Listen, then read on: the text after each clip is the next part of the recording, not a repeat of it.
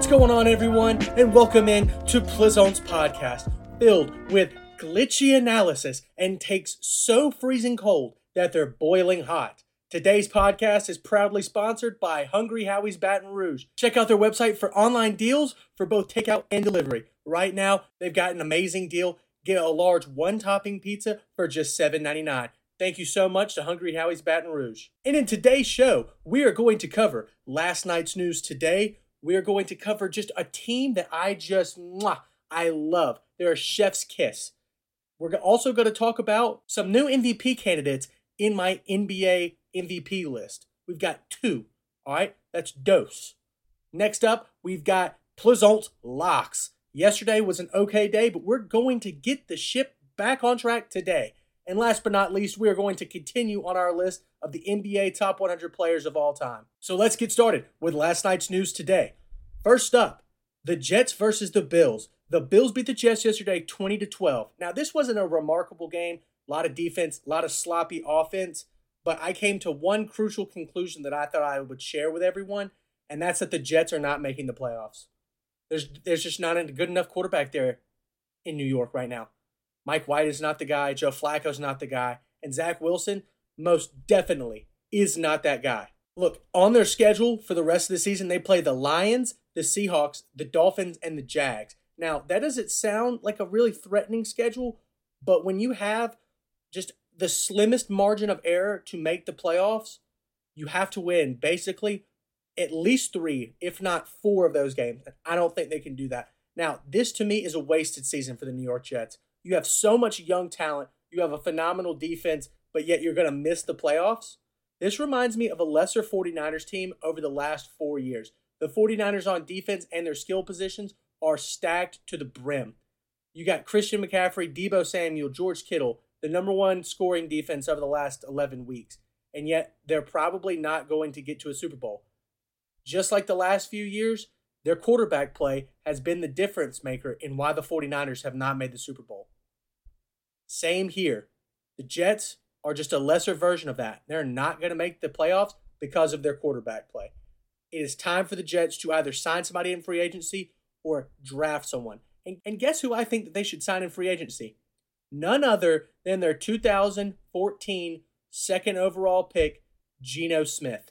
Bring him back, baby. He looks amazing. And I think he can run that offense to a T. I'd love to see Geno Smith back in New York on the big stage. So let's see that happen. Make it happen. I'm going to speak it into existence. Geno Smith to the Jets. Next up, we had the Jaguars versus the Titans. And there were just a couple of notes that I wanted to talk about here. This was kind of a fluke game. There were four Titans turnovers compared to Jacksonville's zero. Now, that's not going to happen again for a very, very long time. But I think the Titans might lose control of this division. The Titans play the Chargers, the Cowboys, and the Jags to finish up this season, and they might finish eight and nine. Now the Jags, they got a huge upset this weekend, but they're going to need another one this next weekend to have a shot at winning the AFC South, and that's versus the Cowboys, who almost lost to the Texans. So maybe there's something going on here, but like I said, it, the the chances of that happening are pretty small. I don't think the Titans will choke this away, but I'm putting this on slight upset alert for the Jags to come back from 5 and 8 to win the division and go either 9 and 8 or 8 and 9 and have a tiebreaker with the Titans. Our third game of the day is the Dolphins versus the Chargers. All right? We had back-to-back weeks where Tua has been absolutely exposed. The man was 10 of 28 from the field. He had one massive bomb to Tyreek Hill for 60 yards. Outside of that, he had 90 yards passing. Pathetic. Horrible play. I don't know whether to blame it on him or Mike McDaniel. But now that we've seen this in back to back weeks, it's clear to me. Tua does not play well against good defenses. Tua does not outshine similar quarterback comparisons. And the Dolphins will be eliminated either in the first or the second round of the playoffs this year. Or they might get a matchup with the Titans in the first round, and I think they'll beat them. But when it comes to playing Buffalo, Kansas City, the Chargers, Cincinnati, or Baltimore, they don't stand a chance, in my opinion. Their defenses are too good or their quarterbacks are too good. The media was just talking about this past week if Tua or Justin Herbert was better this season. Now, yes, the Dolphins have a better record, but we have to look at more than that. the Dolphins also have a much better defense. The Dolphins have also had healthy skill position players. Keenan Allen has missed the majority of this season for the Chargers, okay? Justin Herbert is a top five quarterback. Tua, in my opinion, is not there. He's not even top 10. He's had a hell of a year, but that has nothing to do with him changing some style of play. This has to do with Mike McDaniel making it so unbelievably easy for Tua to get the ball into the hands of Jaylen Waddle and Tyreek Hill. Combining that run game with those two wide receivers, RPOs, the play action passes, they're so unbelievably dynamic. It is phenomenal, in my opinion. I think Mike McDaniel is the coach of the year. Tua is definitely not even close to reaching like MVP caliber. I don't even think he's sniffing something like that. Not a top 10 quarterback in my mind.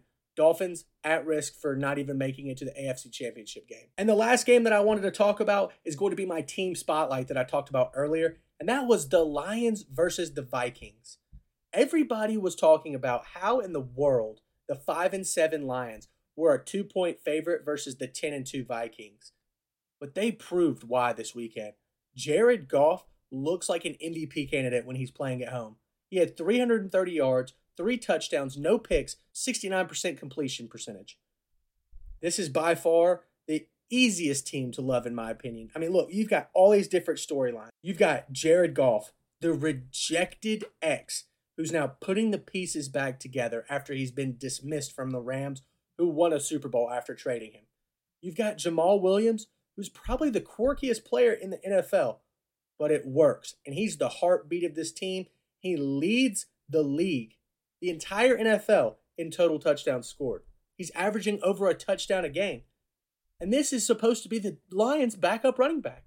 And he's a goal line threat every single time. I love his pass blocking ability as well. And not to mention, he's a pretty good screen back. I love the D'Andre Swift Jamaal Williams combo. It's dynamic. Now look at let's look at the defensive side. You've got Aidan Hutchinson. He's playing for his home state. He just got done beating Ohio State at Michigan. Now he's the second overall pick, but people are still counting him out, calling him one of the bigger bust potential players in this draft. And he is proving it wrong. He played phenomenal against the Vikings this past weekend. Had a massive sack on Kirk Cousins in the third quarter. Loved his play. I think he is potentially a top five defensive player from this draft and he's just proving all of his doubters wrong. Speaking of proving his doubters wrong, Jeff Okudah is actually making a solid comeback. Last year he tore his Achilles, but this is a pretty good bounce back year from somebody coming off an Achilles injury. He looked like an absolute bust last year before he tore his Achilles. And yesterday he played solid coverage against Justin Jefferson and the other Vikings threats. Not to mention, did anybody notice that TJ Hawkinson didn't end up having that big of a impactful game against the Lions. And the Lions' tight end play is not terrible. Maybe he was being elevated in a system that supports tight ends, and maybe he's not that good. But maybe that's just a, a freezing cold take. It's boiling hot. And last but not least, on this amazing team that I just can't get enough of, you've got Dan Campbell. This man sleeps, eats, and breathes football. I would honestly not be surprised if he had like a football outfit. Like I'm talking like a top and shorts in the shape of a football. I can't believe how much this man loves the game. He is fighting for his job, he's fighting for his team, he's fighting for a chance at the playoffs. And every single week, he takes the time to say, We're taking this week by week. There's no looking forward to the future. He might get fired after the end of this year. He doesn't care. He just wants to play ball. And I love it. I love this Lions team. I hope that they make the playoffs. If I had a choice of any team to make the playoffs this year, it's the Detroit Lions. Love this Lions team.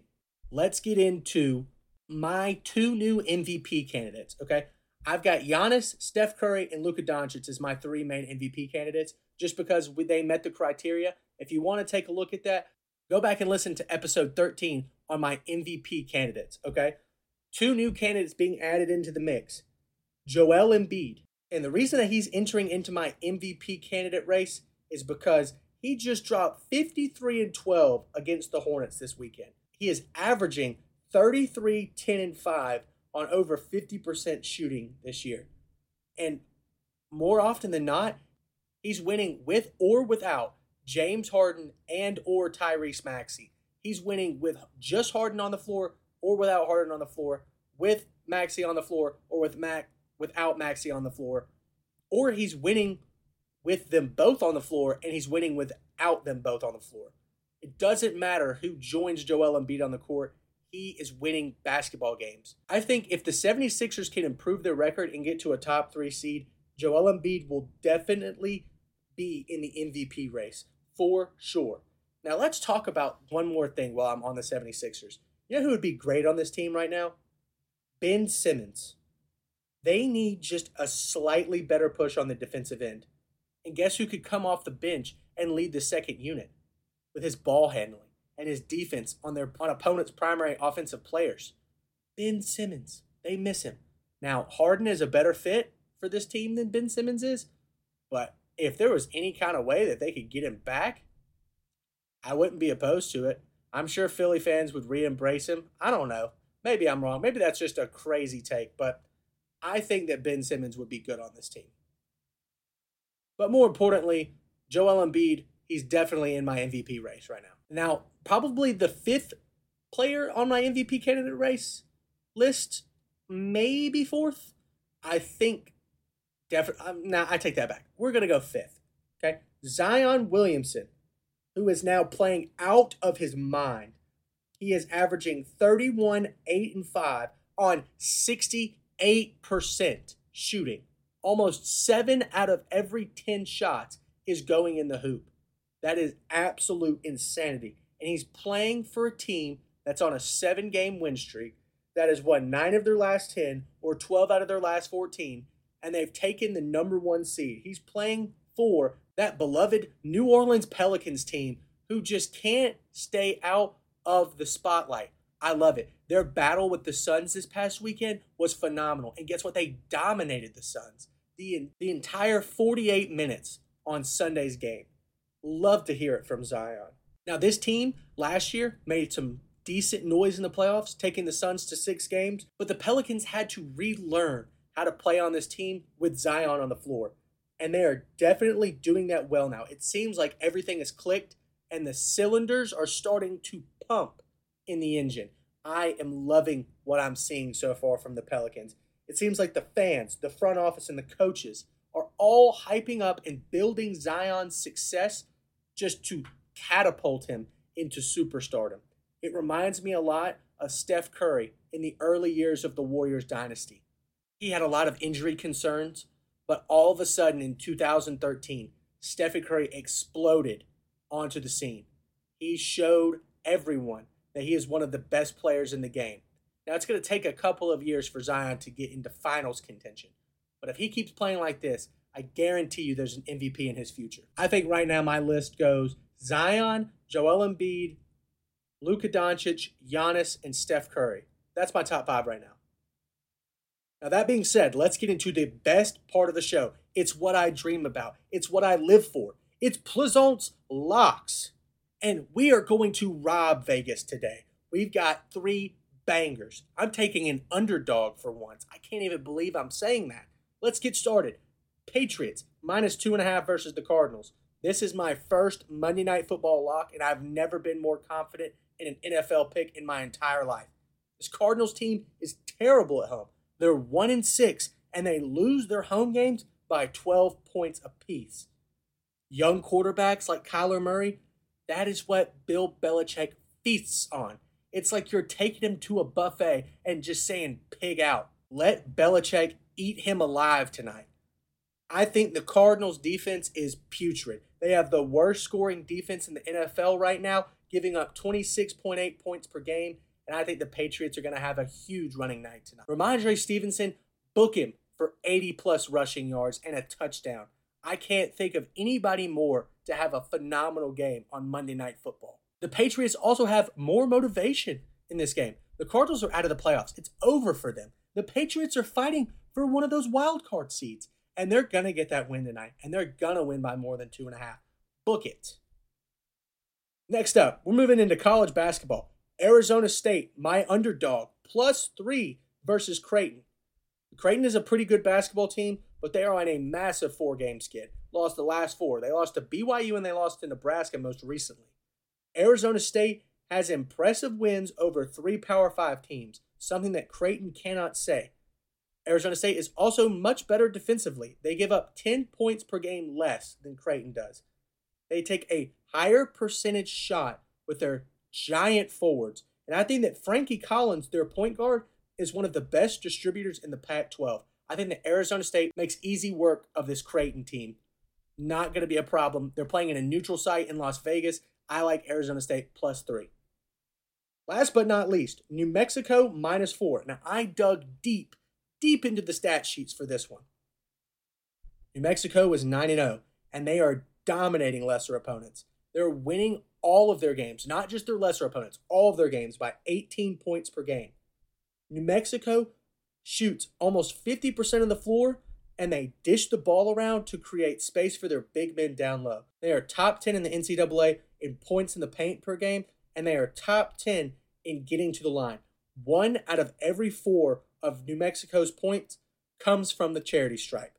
I love that stat. They're going to get hacked by an undisciplined San Francisco team who has lost two of their last four and has not performed well against good opponents.